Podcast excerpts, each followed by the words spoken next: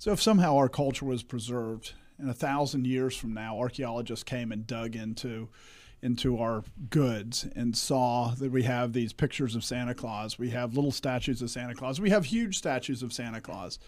How many do you think would think that Santa Claus is an idol of twenty-first century America? But more importantly, what does God think about it? Does God just think that it's a harmless pastime, or does God say it's idolatry?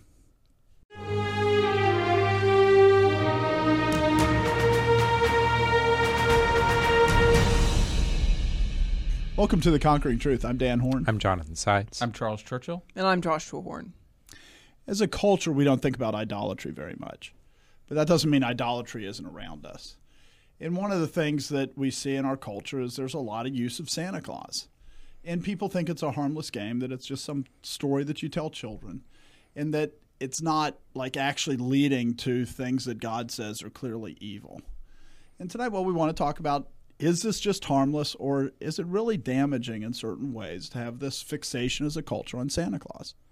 So I think it is harmful, and I think the reason for that is because you're starting off fundamentally with a lie. I mean, one of the things that, from a child's perspective, when they hear about this, is you're telling them that, and we should make a distinction, we're talking specifically about Santa Claus, the figure who can bring gifts to all the children of the world at night, who has flying reindeer, and who can accomplish supernatural feats.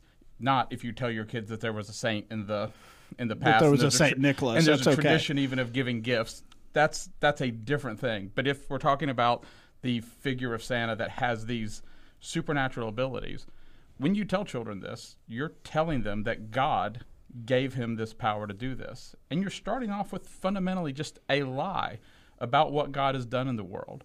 And it's one of these things that it affects children fundamentally, because children take what you say and they believe you. And they say, God made this creature, God made this being, he gave him this power, and God is good. And so I should expect that what he does is good, and this is a representation of God's goodness in the world. And they take that and they, it's theology. It's theology, and you've started off by infusing and teaching them a theological concept that is a lie. And it's incredibly harmful, just flat out. And I think there are people who will turn off right here because they've already said it's not a lie, I'm not really lying, but it is, and you know it's a lie. And I think that's really, that's just a really important place to start, is you can't lie and expect it to result in something good coming from it. And, and we are, you know, we had another episode that's dealing with a more reasonable question about lying, you know, can you lie to the Nazis? I mean, that at least has some, you know, you know, li- life is on the line. But here it's, you know, a little bit of joy is on the line, perhaps, if you can't make your children happy without lying to them. Right. Uh, you know, it, it, there's not a whole lot of justification. The world that God made isn't good enough, so we have to add this alternative reality into it. And I think people don't, you know, one of the things that I've said many times is that children's Bibles are actually a way to cause your children not to come to faith. You draw Jesus Christ so he looks like Mickey Mouse. And nobody, and you're telling your children, oh, don't believe in Mickey Mouse, but the, believe in Jesus Christ. You basically made it a lot harder for them to believe the gospel. And Santa Claus is exactly the same way. If you lie to them about Santa Claus and then you tell them about Christ, why would they believe you? They would just say, yeah, there's a guy who flies around with reindeers, and there's a guy who who flew through the clouds to heaven. They're on the same category. You've lowered Jesus Christ to be a lie like Santa Claus. And you've made it so that you can't preach the gospel to your children in a credible way because they know you're a liar. And thankfully, a lot of children do believe even after being taught Santa Claus, but it doesn't mean that it's a, a good idea to do that. And it really undermines, it undermines your relationship, not just in being able to preach about Christ, but it undermines your relationship in a lot of other ways. It's a way to make it so that your children don't trust you. And instead of, parents should be looking to establish ways so that their children trust them, because their children are going to have problems in this life. And what you don't want to do is undermine that relationship just so that you can, you know, have gifts that don't come from you.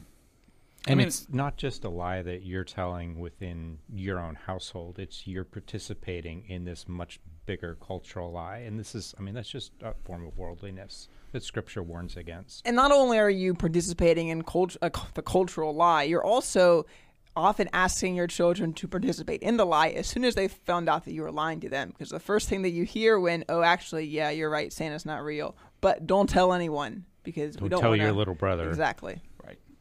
Right. And you're wondering what other, in the future, what other things will you be brought in on that also weren't true, that you've been told, that you'll then be expected to carry and hold and teach, you know, and, and teach those behind you, because it's necessary for some sort of preservation of some aspect of culture.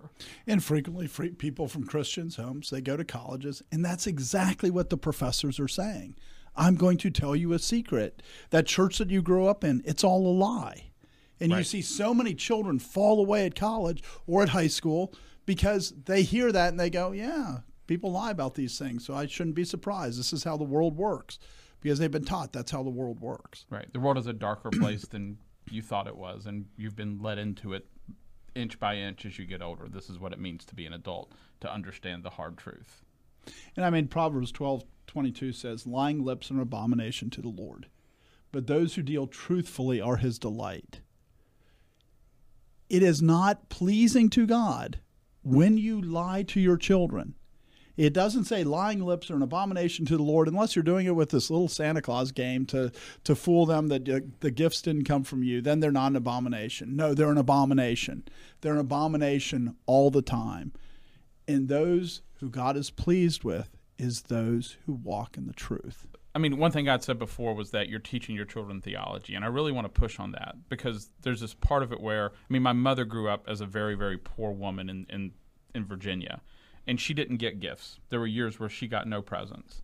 And she was told about Santa Claus. There were people who talked about it. And when she went to school, there were kids at school who did get presents. And she knew they were kids who were rich. And she knew, and, and she was told that you got presents, that he gave them to you if you were naughty or you were nice. And she knew the difference between her and those girls. She knew she was nicer than those girls. And she basically said, she would cry at night and ask herself, why doesn't God give poor kids presence? Why is it bad to be poor? And and there's this part of it where, I mean, she took it seriously. I mean, she takes it as serious as seriously as you do when you read your Bible and you see a passage in Scripture and you say, I need to apply this to my life. If you believe that Scripture is true, you say, this is real. When Bi- the Bible says that there are people who sleep and are sick, you know, sick or, or die because of taking communion improperly, you go, that's true. And that is something that's moral in the world. She believed this was a moral principle about God, and she asked herself, why is this? And the answer isn't, you should feel bad for my mom. The answer is, is if God was that way, it wouldn't be wrong for that to be true. But God's not that way. He doesn't show partiality in this way. Why would you teach your children he does? Because gifts at Christmas, they are given out partially. They are given out in this way, and they don't come from God. They don't come directly from his hand or from his agent who he's put into the world. And that's, yeah, that's why it's so significant, is because God has ordered the world that some people have more and some people have less. And so if it's coming from their parents, everybody goes, oh, that makes sense. Right. That God has put people in different places, but all of a sudden you put it into a moral agency by saying that it's naughty or nice. And all of a sudden you're you're putting judgment in there, and you're putting that that God, I mean, it, it changes how you look at it. And as you're describing that, I mean, it reminds me of the Pharisees and the time of Christ, where Jesus says to his disciples, a rich man can't enter the kingdom of heaven. It's easier for a camel to go through an eye of a needle than for a rich man to enter the kingdom of heaven. And their response is kind of like the same as the theology that was being taught to your mother is, well, then nobody can come in if the rich can't. Right. Because they're looking and saying that the blessings that you receive, the material blessings that you receive, are based on righteousness. Right. And so that's the same theology. So you've taught, by teaching the things that Santa Claus is, the theology that you're teaching is the theology of ancient Israel, the theology of the Pharisees. The theology of America first. You know what I mean? It's it's it's very simple. We, right. We believe, we're the holy righteous people because we're the richest people. Right. And it's really easy to believe that. So some of the people listening are probably going, really, come on, he's not a god. He's not a god figure.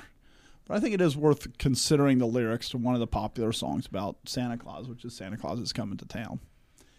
You know, you better watch out. You better not cry. You better not pout. I'm telling you why. Santa Claus is coming to town. He's making a list. He's checking it twice. He's going to find out who's naughty or nice. So he's the judge of the world. Santa Claus is coming to town. He knows when you're sleeping. This is pretty creepy that you're telling kids this, right? That there's some being out there he that knows when you. you're Yeah, excuse me. He sees you when you're sleeping. He knows when you're awake. He knows if you've been bad or good, so be good for goodness sake. And so he the story is that he's in every household in a night, so there's a picture of omnipresence. He's good. He's, he determines if you're good or bad. He determines if you're naughty or nice. He sees you. There's omnipresence. I mean, excuse me, omnipresence, omniscience. I mean, and then he's able to give gifts in every house on the same day. I mean, so there's a picture of omnipotence. I mean, these are the characteristics of God that are assigned to Santa Claus. And we can pretend like, oh, this is just this game. But remember, it's children that are hearing this. And children aren't able to discern that this is just a game. Right. They think it's real. And when it's real and you're painting him to be a godlike figure, what do you expect except idolatry? That's how you produce an i- idolater. Right. I mean, let's be honest. If you're a kid, you get to eight years old and you believe in Santa. By the time you're eight, Santa Claus has done more for you that you care about than anyone else in your life. I mean, you know what I mean? The things right. that you... The, pa- the fact that your parents fed you every day doesn't really count because who because cares? Kid, Those right. aren't the I mean, toys. Right. I mean, right. The things that kids that you actually care about as a kid, the person who has done those things for you is Santa Claus. The biggest things in your life have been because... I mean, it's it's it's really hard as a kid not to be a materialist. And, you know what I mean? Is, is that when it says be good for goodness sake, everybody knew it wasn't for goodness sake you were being good. And the song knew, you know, the song knew. It just threw in goodness sake because that made the line scan. It wasn't going to say for present's sake, you know. But, yeah, I mean, you know, it's it's every kid knows what they're being good for. And every parent knows what they're using the threat of Santa seeing you and knowing whether you've been bad or good. They know what they're using Santa for, which is another which is another historical use of idolatry, is to control people. Right. And, you know, this is part of a – Santa Claus is not a unique figure. This type of uh, this this you know boogeyman type thing that you know could bring you something bad or could bring you something good. I mean, there's a lot of other examples in folklore of this same type of thing because it's a convenient thing to make up this godlike figure to scare or uh, reward your children with, and to say, oh, you better not be bad, or the the guy's going to come and take you away, or. You know, there's some, I think there's some countries where that is even part of their Santa Claus stories. He's going to take you if you're bad. But, you know, whether, you know, however harsh or however gentle your your stories might be, it's it's something that, that parents from ages past have made up to lie to their children and say, here's a God that will punish you if you're bad and reward you if you're good. And the reality is it is kind of a Christianized version, right? Because almost all of those stories before are there's going to be somebody that eats you or that kidnaps you or tortures you. Or, you know, you look at Han- Hansel and Gretel and these stories. I mean, they're pretty horrific because most of them use fear. And that was traditional to come up with the boogeyman, to this thing that's out there that you can't understand, that has supernatural powers that you should be terrified of. And so Santa Claus is kind of a Christianized version of that, right? It's not that he's going to eat you. He's going to give you a gift or he's going to give you coal. I mean, he's in, but it doesn't make it any better. It might make it a lot less effectual, actually, to constrain your behavior. But it doesn't make it any better because you're lying about somebody that's going to be good to you rather than evil to your children. The story that you were telling about your mother, she was viewing Santa Claus, I think, as, as this agent of God. Right. But really... it doesn't work that way. I mean, if, you know, you take silly lyrics like to a song like this, and it's not, this kind of a Santa isn't an agent of God. This kind of Santa is a substitute God. This is a competitor right. for God. Right. And that's really problematic. And if you if you have small children that hopefully you're trying to train up in the things of the faith, and then you stick this thing up there, I, I mean, you could understand if they would be confused. That, oh, you're telling me God is the one who knows all things, and God is the one who judges things, and God is the source of love and goodness. And, and but this one little time of the year, it's actually Santa right. who is those things, who fills all those roles. And Santa's the one that I have to worry about, and Santa's the one that I have to please. And, and you know, your children are very impressionable at those ages. I mean, it reminds me a great deal of in the story, you know, where the children of Israel, Moses goes up on the mountain. They see They see the thunder, they hear the voice, they see the lightning, they're told if any animal comes near, it has to be killed. And Moses is up there, and they're terrified of God, of the God on the mountain. And Aaron goes, and he makes a calf out of gold and says, this is the God that brought you out of out of Egypt. Because this God, he's not scary. This is a calf. You don't have to be afraid of him. You can come near him and worship. In fact, you can eat and drink and rise up and dance and play and be naked and, and be... and. You don't have to worry about this God. And that's you're saying it's a it's a Christianized, cleaned up version of Santa. It's a it's a it's a God that doesn't have any complexities, because the worst thing he can do is maybe withhold a toy from you. He's not gonna you're not gonna stand before him, and he's gonna judge you and potentially cast you into hell.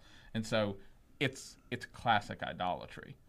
I mean, you've got you have so many different kinds of idolatry out there, because we're really good at making up idols. And you've got idols that are really big, top shelf, you know, in, in the Old Testament, somebody like Baal, you know, that really is a, but then you have throughout all of all of history and, and pretty much anywhere geographically, most people who are polytheistic have a whole bunch of little gods, and you would come up with a little god for anything. You'd have your god for your kneading bowl, and your god for the hearth, and the god of the river, and the god of the mountain, and you know, and, and this god was something that you could use to explain or to motivate or to to God. You know, you, this god was just something that was there that helped you get a handle on whatever that particular thing was. It was somebody that you could pray to when your bread wasn't rising just right.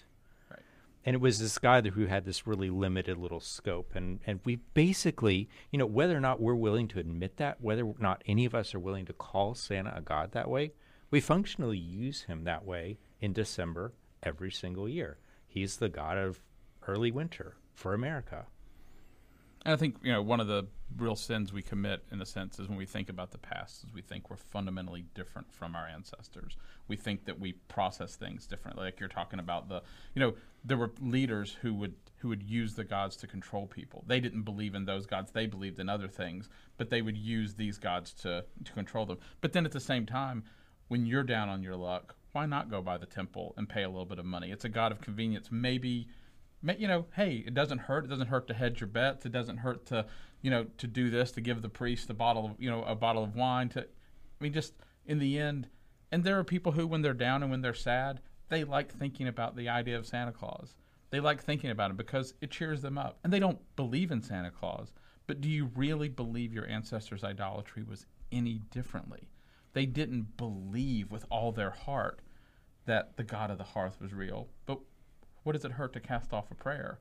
And maybe your bread will rise. I'm sure there were some Romans who believed in the whole Roman pantheon, but you know that there were others, and they've written about this, that they know that they're all fictions, and they're just this useful public convenience. Right.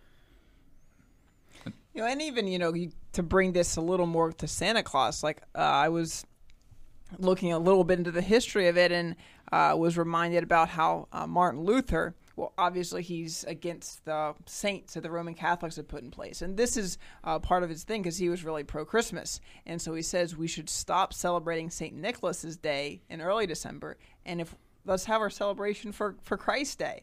Because at that point, he was sa- saying we're making the, – the Catholic Church has made historical figures into gods, because they did the same thing. To replace the polytheism of traditional religions, they had a saint for your ships, and a saint for your this, and a saint for that, and a saint to bring you presents in December.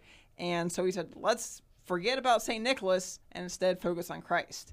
And now Saint Nicholas has followed uh, the, the celebration, and he is showing up on the day that Luther said should be about Christ. Which is a shame, because that figure, The, the Bishop Nicholas, was, I mean, he's a pretty cool dude as far as we're concerned. It, we think he attended the Council of Nicaea, and the, the story is that he slapped the heretic Arius while he was there. You know, we're all in favor of that kind of a right. figure, you know. But, but not to be not prayed to, right? Not to which pray is, to him, right. Which is, and, you know, again, like Luther was talking about, all these different saints that were just like any of the pagan groups before them, that you had a saint for every single thing.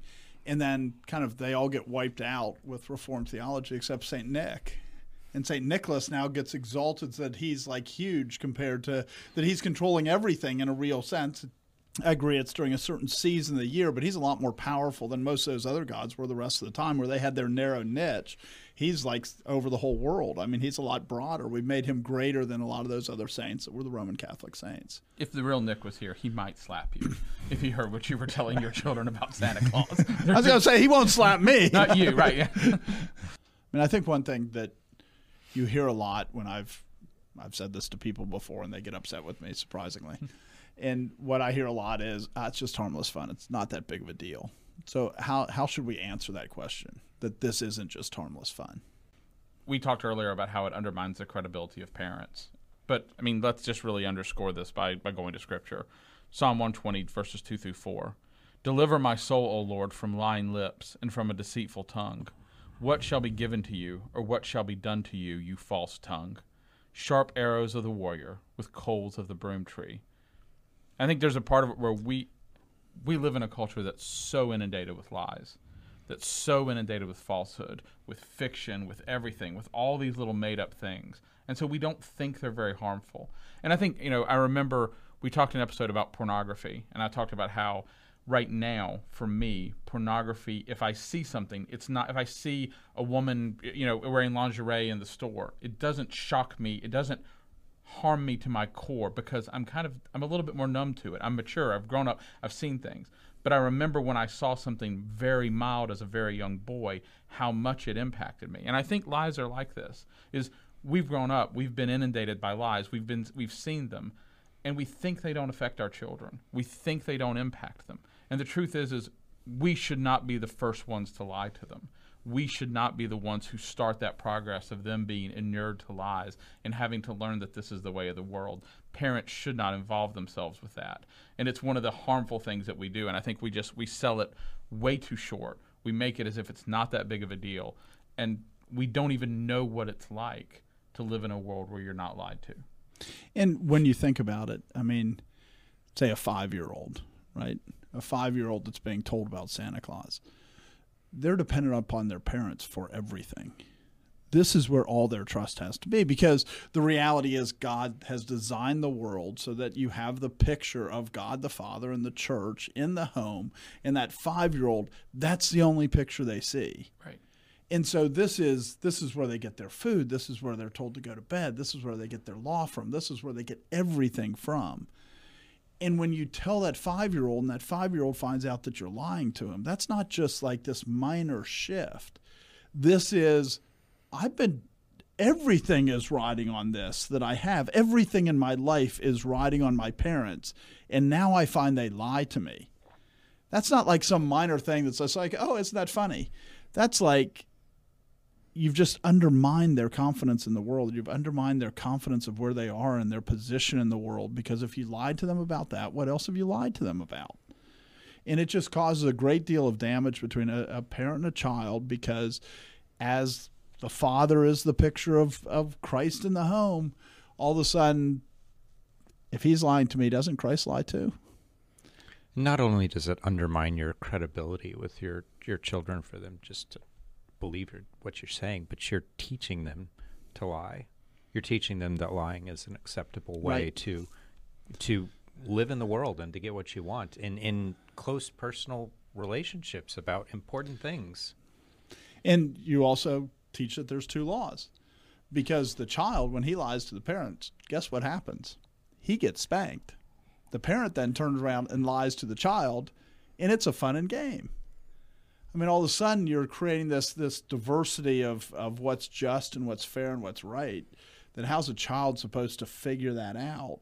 All it looks like is extreme bias, because that's what it is. I've decided that this lie's okay, but you lie to me, you're in trouble. I spent some time today reading Reddit. You know, I looked up on Reddit several threads, of, and there's a lot of them. When did you find out about Santa Claus? And you shouldn't you shouldn't do anything for anecdotal reasons. I mean, because of anecdote, you know. But hey, if you read through those threads, it's not an uncommon theme to see people going, I found out, and some of them found out a lot later than you would think they would have found out. That's I mean, some of those I read, it's like, you got to be kidding me. Right. I think I found out when I was five. Right. I mean, but some of them were, you know, I mean, eight, ten. One kid said he was sixteen when he found out, which is just almost mind-boggling. But some of these people are all over the world in different places, and so there's, you know, but more conspiracy to it, keep it, the it, idol alive. Right. It wasn't, un, but it wasn't uncommon to see people going, my belief in God only lasted a few years longer than that. You know, it was, I asked my parents, so this isn't true, so the tooth fairy, and then I go, oh, God's real, and they go, oh, no, no, God is real.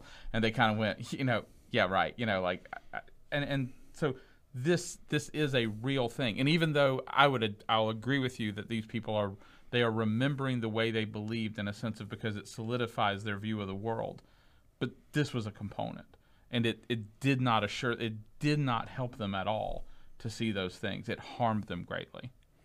And maybe you can sit back and say, well, you know, this happened to me and, you know, I still believe in God. But but why would you do that? I mean, it's like you're shooting yourself in the foot. Maybe maybe it's not going to injure you. Maybe you're going to miss. But you're you're pointing the gun at your foot or your child's foot and you're pulling the trigger. Why are you expecting good things are going to happen from it, even right. though it possibly you, could happen? You can't have an expectation that good things are going to come out of sin. And lying lips are an abomination. It's sin. And you think that these good things are going to be produced in your child's life, that he'll be happier, that he'll, whatever you think, you're the reason that you're doing it. Sin just causes destruction. It doesn't cause blessing. I mean, and I, I would even say this. My guess is there are people who their view of how seriously you take Scripture, even if they continue to believe in God, was impacted by this. Because there's a part of, or one of the core things, one of the biggest things in Scripture, I mean, one of the biggest things in American culture is the idea that Scripture should not be taken literally, that Scripture does not apply to every aspect of your life. And there's this part of it where as soon as you find out that there's this core thing that changed about the world, you start to step back and you start to hedge your bets in your heart. And so, I mean, in a sense, I mean, I, I'm not going to, I mean, I'm not trying to, to formalize some view that Santa Claus has caused liberalism in American Christianity. But I, but I do think that liberalism in American Christianity has caused Santa Claus. I right, will say right, that. Those, right. You've got a backwards draw. All right, I do, but I mean, I do think those things, I do think they feed off of each other. And I do think there are probably people who they immediately withdrew and said, how far do I take anything as being true? How far do I actually push it? Sure, God's real, but how real is he?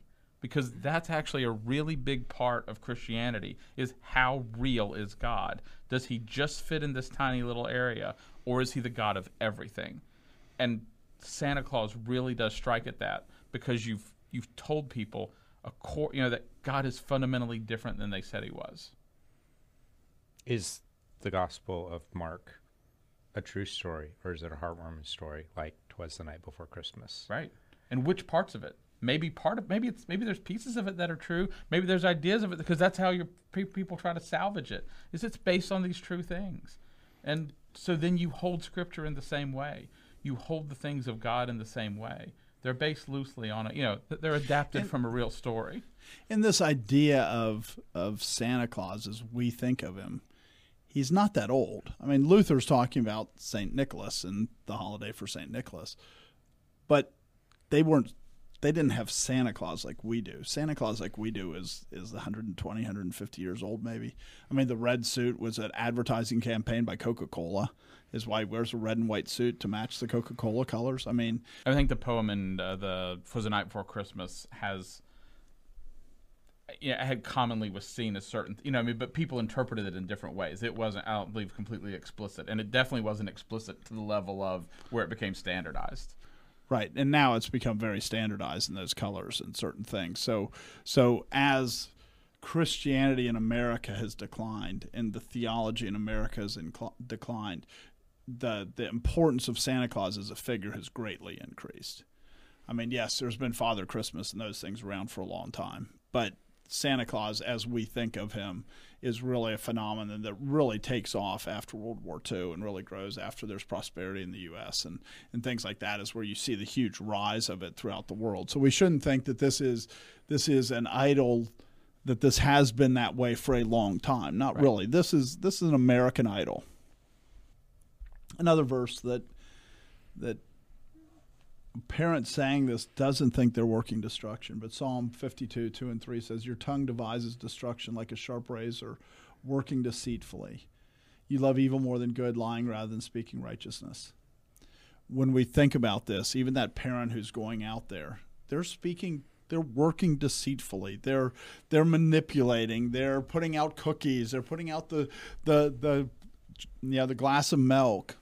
they're doing these things to work deceitfully, and they go, oh, no, I'm not devising destruction. But the reality is you can't work deceitfully and not devise destruction. The two connect together. And even though God does save people that have been lied to by their parents and stuff, the parents are still doing things that are very destructive. I mean, one of the other things it does is because it, it's a simplification of God, and it's a simplification of goodness. It's it's naughty and nice. So it takes morality and it and it reduces it down to this to this simple thing. Whereas Scripture says instead about about the way God judges in Matthew seven, twelve through fourteen. Therefore, whatever you want men to do to you, do also to them. For this is the law and the prophets. Enter by the narrow gate. For wide is the gate and broad is the way that leads to destruction, and there are many who go in by it. Because narrow is the gate and difficult is the way which leads to life, and there are few who find it. So, I mean, in, in Scripture, there's not a naughty and nice list. Everyone's on the naughty list. Everyone is born on the naughty list. And you don't get on the nice list by being nice and by your own works. And so there's this part of it where It it destroys the sense of, of, of right and wrong that God has established. It destroys our relationship with the law. It destroys what our works can do, and it, it sets up, you know. So it's again, it's just it's bad theology all the way down. And children take this seriously. They should take this seriously. You're their parents. They should believe the words you say, and you're telling them different things than the Bible teaches. You're telling them things about belief. You're telling them things about what belief can do. I mean, if you look at modern movies, you know, that Santa's powered by the belief of people. You know what I mean? I mean, and, and these things... That's an old pagan belief, right? Right. That as and, long as people believe in you and repeat your name, then you continue to exist. I mean, right. This is a standard pagan and, type but, belief. And these, but these ideas, they persist. And and people start to use them. They're the lever words. The way we, they're the tools of thought. And so we take these ideas, we bring them into our head, and then we try to apply them to the rest of the world, and we try to make sense of it.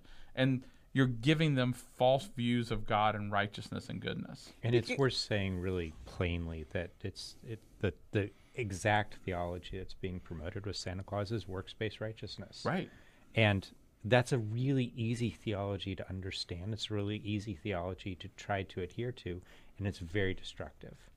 And it's also a flavor of works-based righteousness that is incredibly easy, because although there is the threat that you're going to get coal for Christmas, that basically never happens. Right.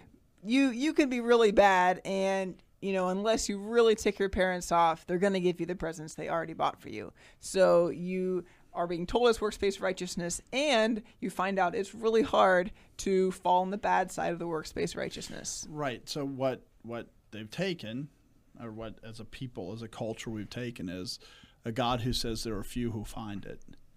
And he, we flipped it on its head and said almost everybody finds the way to righteousness. Almost everybody does it. There's very few that don't do it. In that instead of it's his work, we've changed it so that it's it's your work. I mean, we flipped the gospel on the head with Santa Claus, just totally opposite of what it is. We've made the wide way the narrow way. Many find the way to righteousness. And it's just a lie that is so destructive to your children, because all of a sudden it's saying, you know, God's going to weigh the good and the bad. And you know what? If you do anything, even minor, that's good, then, hey, he's going to say that you're good. And so, yeah, as Josh was saying, it's a works-based righteousness that is not a standard that people who hold to works-based righteousness would even say this is the standard that should be applied. Right. And the ones it's who, more of a universalist type of works-based righteousness. And the narrow way ends up being the disadvantaged, or the parents who were either really mean or really drop the ball. Right. I mean, that's that's or on drugs and couldn't buy gifts, or right. Yeah. And so what you end, and then you end up being judged as naughty because of what your parents did, which is another false gospel, right? Is that, that the son receives the judgment of the parent. And that's what happens, right? Because if your parent is rich, if your parent is successful, then you get nice gifts. If your parent's a drug addict, you get nothing. And so it's your sins are visited on you and not, or their sins are visited on you, and you're not judged for your own sins. And so it's just this false theology that is destructive across the board. I mean, another thing that it does is, you mentioned children's Bibles, and one of the issues with children's Bibles is, I mean, I remember seeing there was, you know, there was a, I remember seeing one where there's a picture of Jesus on one page, and there's a bunny rabbit, and there's little kids, and there's a little bird on his shoulder. The next page, they didn't have the picture of him on the cross in this particular one, because you can't go from the little bunny on the shoulder, and the children gathered around, to him on the cross, to him.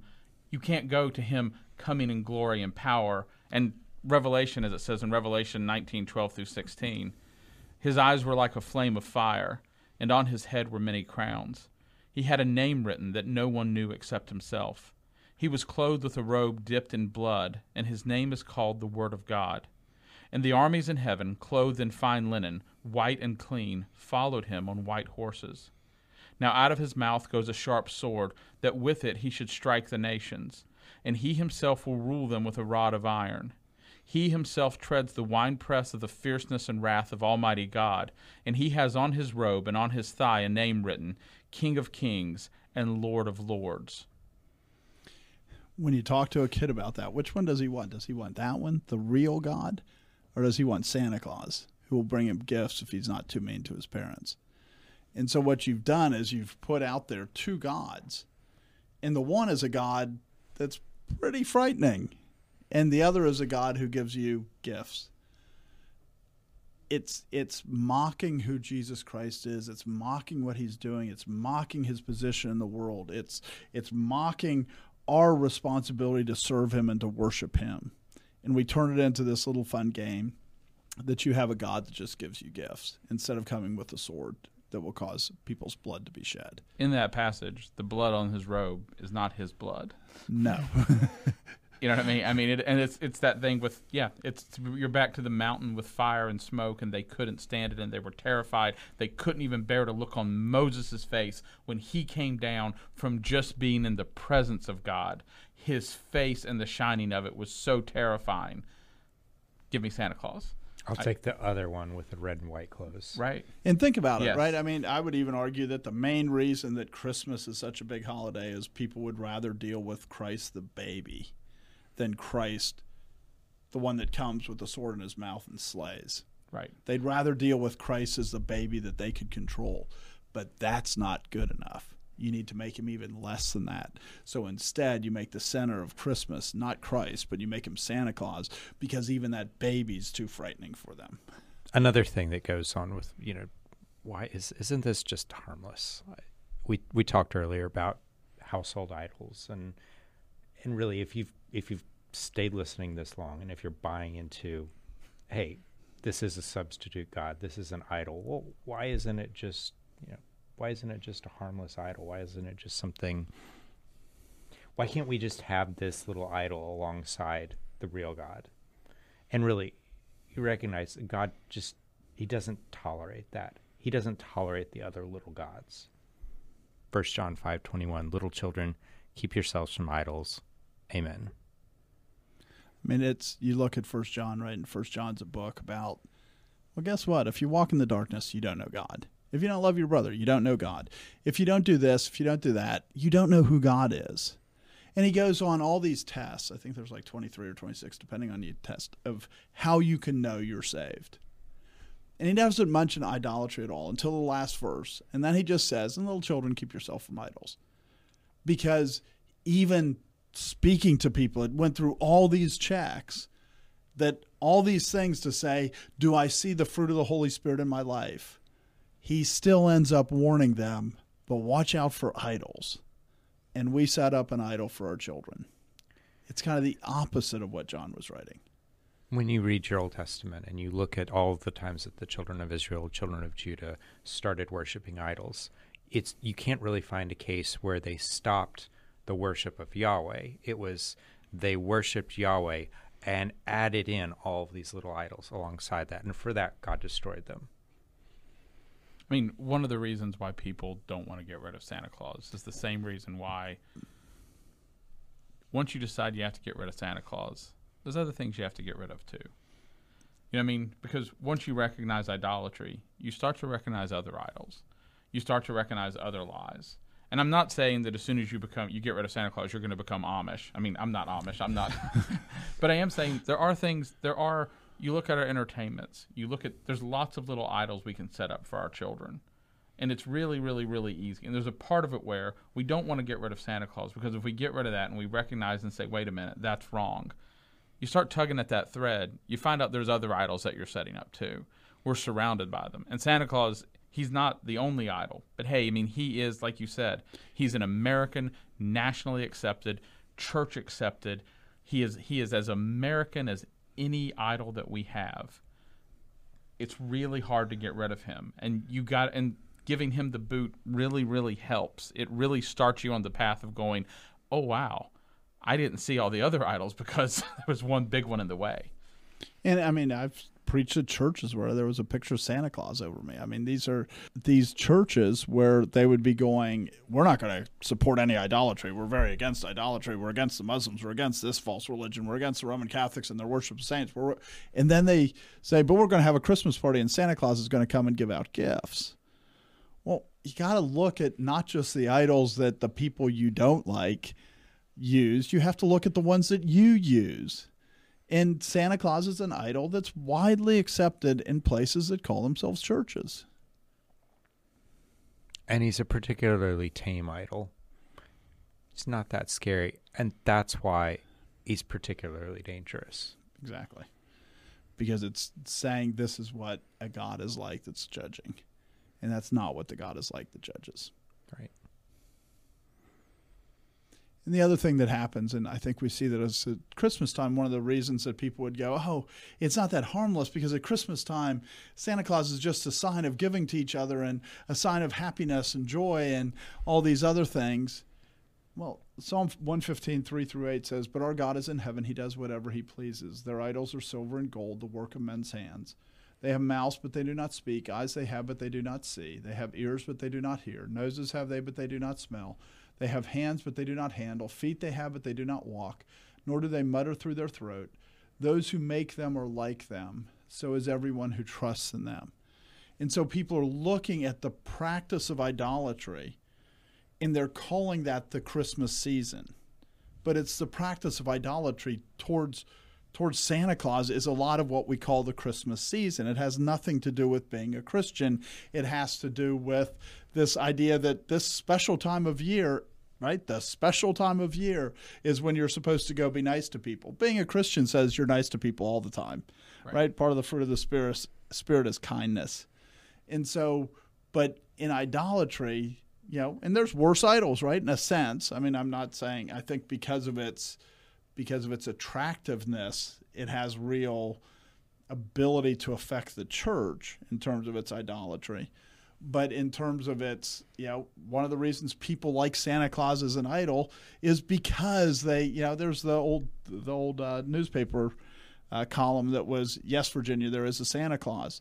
And his argument was, well, there's all these people that are practicing the worship of Santa Claus. They're being like Santa Claus. So therefore, there is a Santa Claus because he has so many worshipers.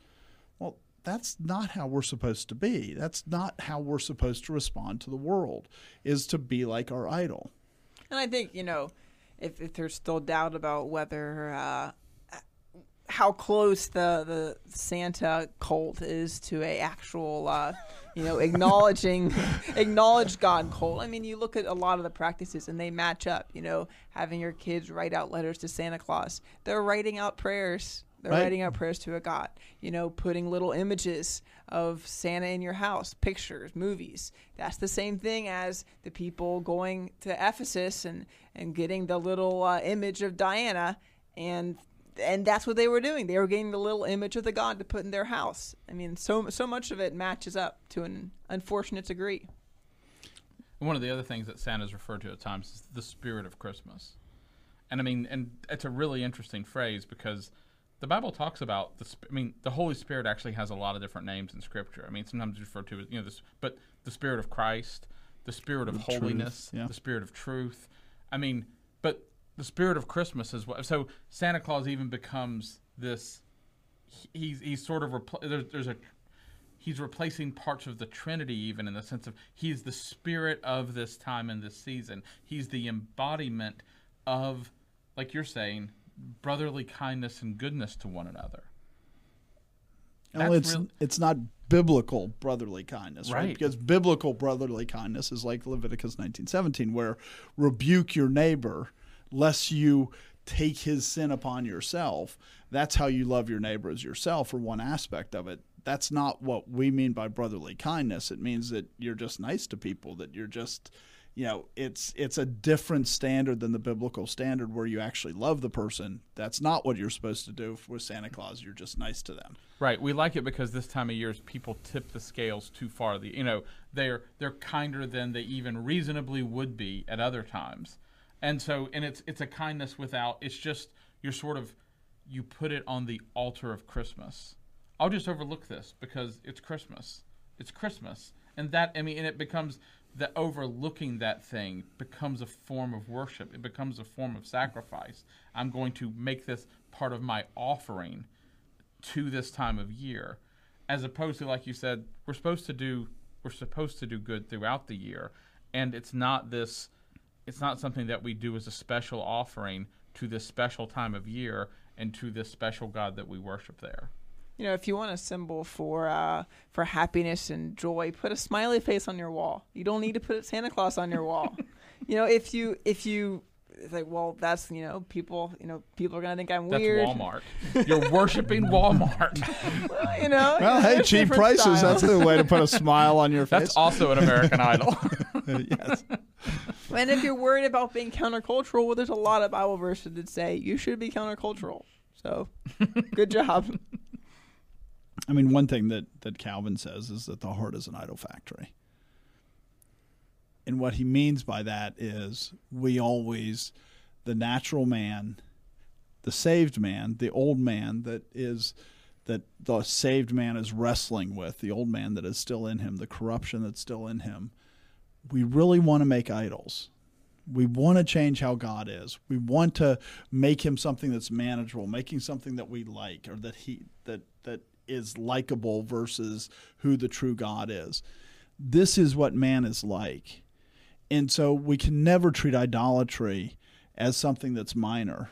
And especially, there's no greater idolater than like a three-year-old or a four-year-old or a five-year-old. There's just none. They're they're just really good at idolizing. They get a new toy and that's their idol. And so instead of leading them away from idolatry, Santa Claus is about teaching them how to be idolaters. So even if you're going, well, I would never treat Santa Claus as an idol, don't lie to yourself about how your children will treat him.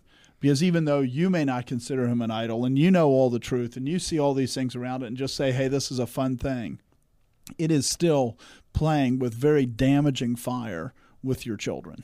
I mean, wouldn't you want Santa Claus to be real? Just ask yourself if if you, you know, could I'm live grumpy, so no. If you could live in those two worlds. But you know, seriously, would you would you like to live in the world where Santa Claus was real? Because in a sense, he's an avatar of all of your base desires. Of you get free stuff, you get cheap grace.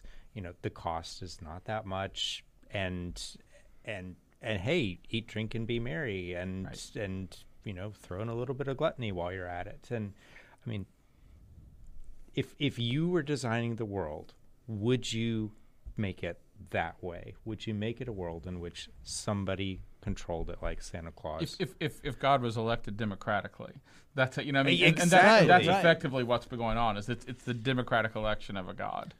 But and I mean, as you were saying that, it's kind of like that instant election, right? Because that's what people would vote for.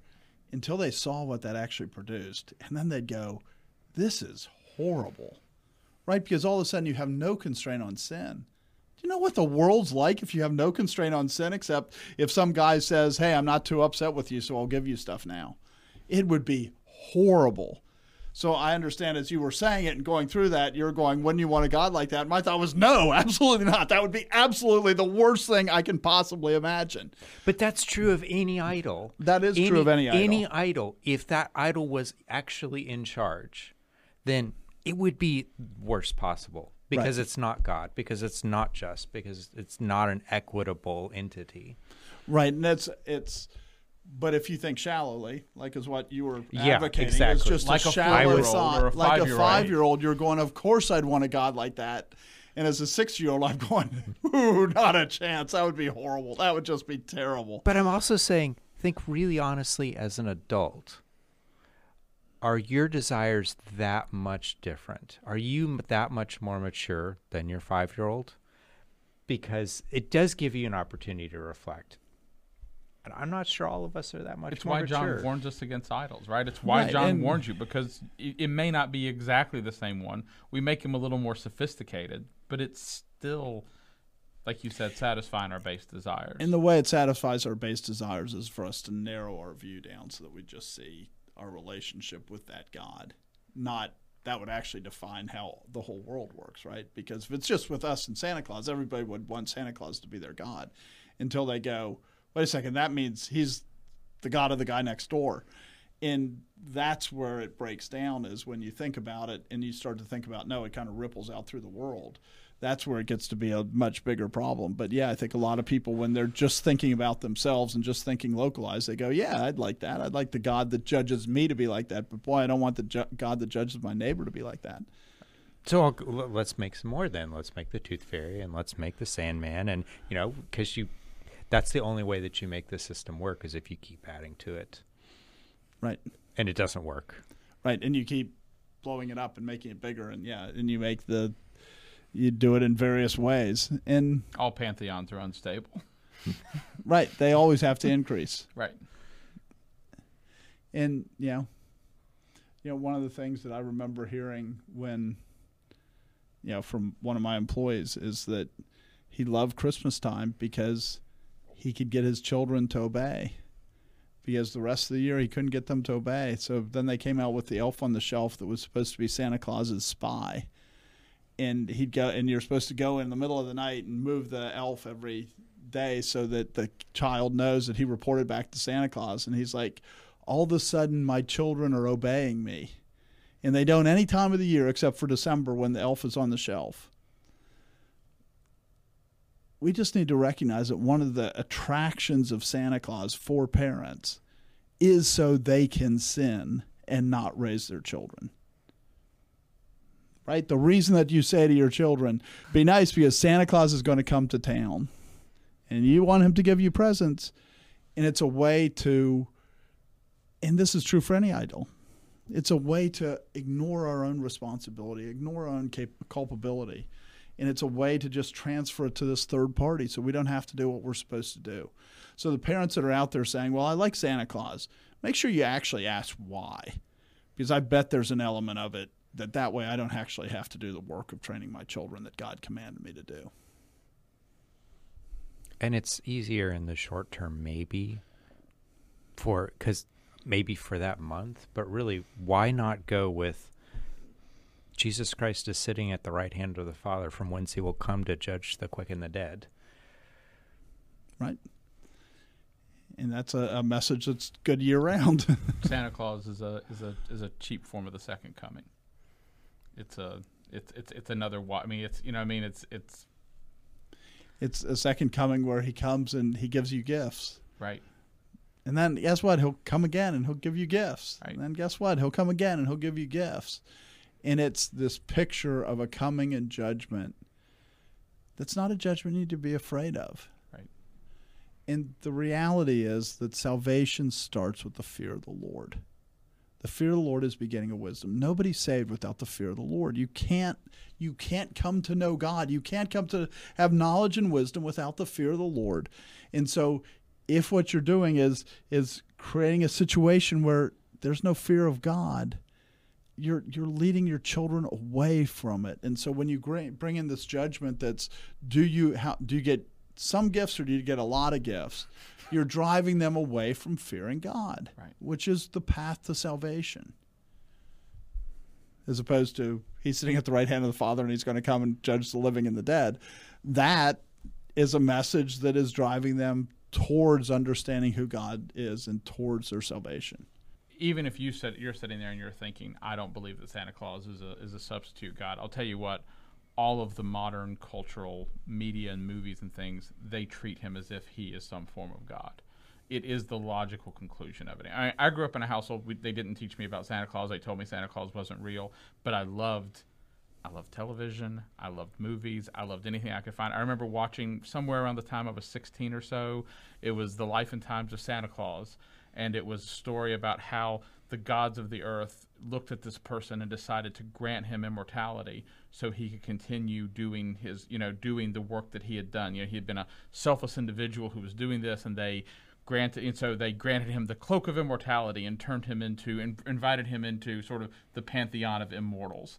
There's the Santa Claus movies where Santa Claus, where a guy becomes Santa Claus by, I think, you know, almost knocking Santa Claus off the roof accidentally or something like that, and then but then he regularly meets with Mother Nature and Father Time and the Sandman and the Easter Bunny and the Tooth Fairy and Jack Frost, and they have a council of immortal beings and supernatural beings. All of these things, the logical conclusion, they all understand he has to be this type of thing. There is no, I mean, and this is what is taught. So if you tell them about Santa Claus, how do you tell them, okay, Santa Claus is okay, but don't consume any of don't consume any of the associated media and the stuff that where people sit down and say, how do we make sense of this? Don't buy into any of that. That's all nonsense, because that's where they go, because it's logical. And it's, I mean, we look at these things, and these are false religions, and they're false religions that the church fought a long time ago. You know, Constantine wanted to believe that when he, as the the Roman emperor, that after he died, he became a god, right? Because that's what Julius Caesar did. He became a god. That's what Nero did. He became, all these people were supposed to become gods after they died. And so Con- Constantine wanted the same thing. So there was a big debate in the church whether whether Jesus Christ was a man that became God, or was he God who took on flesh and became a man, because the difference between that is huge in terms of the nature of man and the nature of God. Well, Santa Claus is a man who becomes God, is the kind of the theme of most of the movies now, is that he's the same as the, the pantheon of Rome, where you have a lot of people that all of a sudden become godlike figures. This was Arius, right? Yeah. I mean, this is ironically this is a, the person who, who the supposed Saint Nick supposedly slapped. God is good, isn't it? Right. But when you think about these things, these these heresies that were fought against because they caused so much damage, we now turn around and accept them and don't think that there's any big deal. We're just trying to create a mythology around Santa Claus so that our lies are more, so that our children, as they grow up, they'll see how the lies really construct and, together and make sense.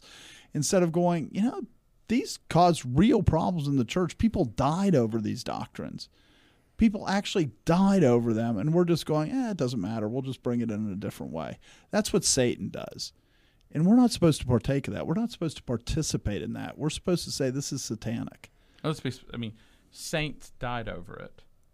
Saved people died over it. Many people went to hell over it. Yes. You know what I mean? And I think that's, you know what I mean? It's, It's a lot of people were led to hell because the broad way is the broad way. And so, I mean, there's this part of it where in the back of your mind you're going, how much damage could this do? It's because you're not believing the Word of God here. I mean, you're you're actually fighting against the Word of God going, my children aren't in any danger. Why do you think that? Even if you're not telling them that it's, that Santa is real, to... to be immersing them and yourself in the Santa culture and Santa media is is saying idolatry's fun. You know, as long as you don't believe it, it's still fun. You know, if you're are you going to show them movies that says murder's fun, that drugs are fun? Uh, probably not. Hopefully not. And so, why are you going to be showing the movie saying that Santa is fun? And that's what I meant about when you get rid of Santa, you start to tug at other threads. You start to ask yourselves, you know, there are a lot of people who, you know, I grew up reading comic books, and let's be honest, comic books aren't very much different than forms of gods that they've created, and they're the the American. You, know, you mean the Ameri- like the super, superhero comic books? Right. They're all yeah, they're all pictures of the American pantheon of gods that we you know, and now they've been you know so they're so I mean there's this there's this part of it where you start asking yourself, what am I leading my children toward? But Santa's frequently the the big one that needs to be moved out of the way before you can deal with the others. Or it's the you know it's the the the what's it, the gateway drug, right? That's the terminology that's used for for you know marijuana, and there's reality to that. The red that pill there, with the white trim.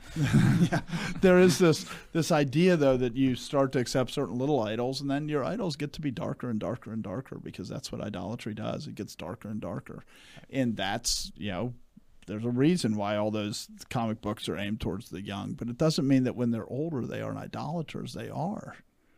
I mean, that's what it's training them in. And part of the reason of doing this podcast is, hey, Santa Claus is the first idol for most people in America. And we should be trying to knock out the gateway drug. I mean, one of the things that really comes up I see in a lot of these discussions is is respecting other parents' decisions of what to tell their children and teaching your children not to tell other children. You know, honestly, the more I've thought about it, aside from if your children have some sense of self-righteousness, destroying Which other, they all do. Right. I mean, but in this particular area, aside from dealing with that, destroying idolatry is not a bad thing. I mean, when you look at, I mean, you know, I'm thinking of Gideon. And Gideon goes up and he destroys his father's idols. And his father, and everybody really gets mad, and his father goes, hey, they were idols. Yeah. Basically. And there's this part of it where, I mean, it's not the worst thing in the world. Like I said, and, and I'm I'm not saying you should teach your, ch- hey, children, I want you to go and actively tell her. I mean, I don't know that you need to make your children super active agents. But honestly, even if your children aren't saved, the worst thing in the world isn't them going and telling somebody that Santa Claus isn't real. That's not a bad thing. It it's it's not a horrible thing. And there's this part of it where we have this idea you have to respect other people's idolatries. I don't think you're going to find that in Scripture. You're going to have a really, really, really hard time. You know what I mean? There's there's a whole thing about burning down the city if people are leading other people to idolatry. Right. That that's kind of anti-idolatry. Yeah, I mean, it's just it's a really hard position to defend. It's, you know, we respect other people's idolatries in this household. You know what I mean? It's, it's, and and even so, to just the idea of rejecting truth, right? I mean, we're not supposed to reject truth, and to teach your children that they can't say something to somebody else that is true, that's a pretty dangerous position to get to. It's teaching them not to spread the gospel when they learn it. You know what I mean? It's, it's, I mean, in the threads, it was really interesting reading through the threads. A lot of people said the way I found out is my parents told my older sister, and she immediately came to me and told me. They said, you know, they said, that's how I found out. They said, they told her, and they said, don't tell your brother. And she immediately came to me and said, I've got to tell you this. This is, you know, my so I brother, think my brother was in went to first grade, my older brother, and he came home and immediately told all of us. Right, and I mean that's it, how I found out was from my oldest your brother. Your brother learned the truth, and he came to tell you the truth, and that's, like you were saying, you teach your children to lie. It's really bad. We have to respect the lies that other people tell people. No, you don't have to respect other people's lies. That's not true. But I mean, the other thing is, you know, as parents that have children, that I mean, and the reason that children tell it, it is pride. Right, I know something that other people don't know. Right. So maybe you should actually take the responsibility to yourself rather than having your children go and tell their friends, and talk to your children's friends' parents and say, you know, hey, this is idolatry. This isn't some minor thing that doesn't matter. God talks about how destructive idolatry is. If you read the Bible, there's huge sections about how destructive idolatry is. Don't play with this thing that's so deadly and so destructive and think it doesn't matter. It matters. Right. And maybe if the parents understood it, and especially in churches, if churches aren't saying this, and hey, let's be, you know, this might surprise people, but people have gotten mad at me in churches for having these conversations with other parents, but you should have the conversation with other parents. And then when your child goes and says it, they're not going to go after your child because you already told them what your child was going to do. And so then they just need to live with the consequences of their sin. And so we shouldn't, like you said, we shouldn't send out their children or our children as right. agents. But the reality is we have a duty, especially to our brothers and sisters in the church. We have a duty to say, do you realize how evil this is? And if you stuck with us this long in the podcast, hopefully you get why we did a long podcast on Santa Claus, because we really do think it's destructive. We really do think that it damages you, your children, damages our culture, and it takes glory away from God. So as we wrap up, we thank you for joining us, but we do want to repeat, idolatry is serious. It is an important thing because it is rebellion against the living God. He is a jealous God, and he is jealous of every idol, including Santa Claus. And don't teach your children to reject the living God. Thanks for joining us. This has been The Conquering Truth, a project of Reformation Baptist Church. If you found this helpful, you can visit us online at the conquering truth dot com and subscribe here or in your favorite podcast app. Thanks for watching.